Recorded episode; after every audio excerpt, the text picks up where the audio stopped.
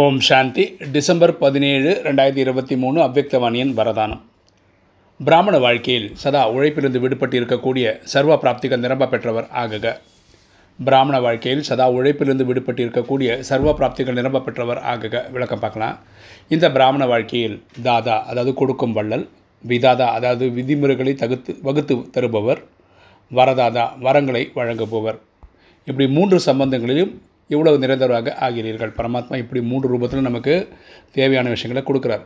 கடின உழைப்பு இல்லாமல் ஆன்மீக மகிழ்ச்சியில் இருக்க முடியும். நம்ம கஷ்டப்பட்டு எந்த ஒரு ஹோம்ஒர்க்கும் பண்ண வேண்டியதில்லை நமக்கு எல்லாமே எளிமையாக கிடைக்கும். பரமாத்மா நினைவில் இருக்கிறவங்களுக்கு. தந்தை தந்தையை வள்ளல் ரூபத்தில் நினைவு செய்வீர்களா நான் ஆன்மீக அதிகாரி என்ற நஷா இருக்கும். வள்ளலை தந்தையை வந்து வள்ளல்ன்ற ரூபத்தில் நீங்கள் ஆன்மீக அதிகாரியா என்ற நஷையில் நமக்கு எப்பவுமே இருக்கும். ஆசிரியர் ரூபத்தில் நினைவு செய்வீர்களா நான் நான் இறை மாணவன் என்று பாக்கியத்தில் நஷா இருக்கும் நம்ம இறைவனை வந்து நம்ம டீச்சர்னு பார்க்கும்போது நான் வந்து பாக்கியம் நிறைந்த ஸ்டூடெண்ட் அப்படின்ற ஒரு நஷா நமக்கு இருக்கும். மற்றும் சத்குரு ஒவ்வொரு இடையிலும் வரதானங்களை நடத்தி கொண்டிருக்கிறார். சத்குருன்னு பார்த்தீங்கன்னா அவர் வந்து நமக்கு தேவையான வரதானங்களை அப்பப்போ கொடுத்துட்ருக்காரு. இப்படின்னு கனெக்ட் ஆகும். ஒவ்வொரு கர்மத்திலும் சிரேஷ்ட வழி த வரதாதாவின் வரதானம்.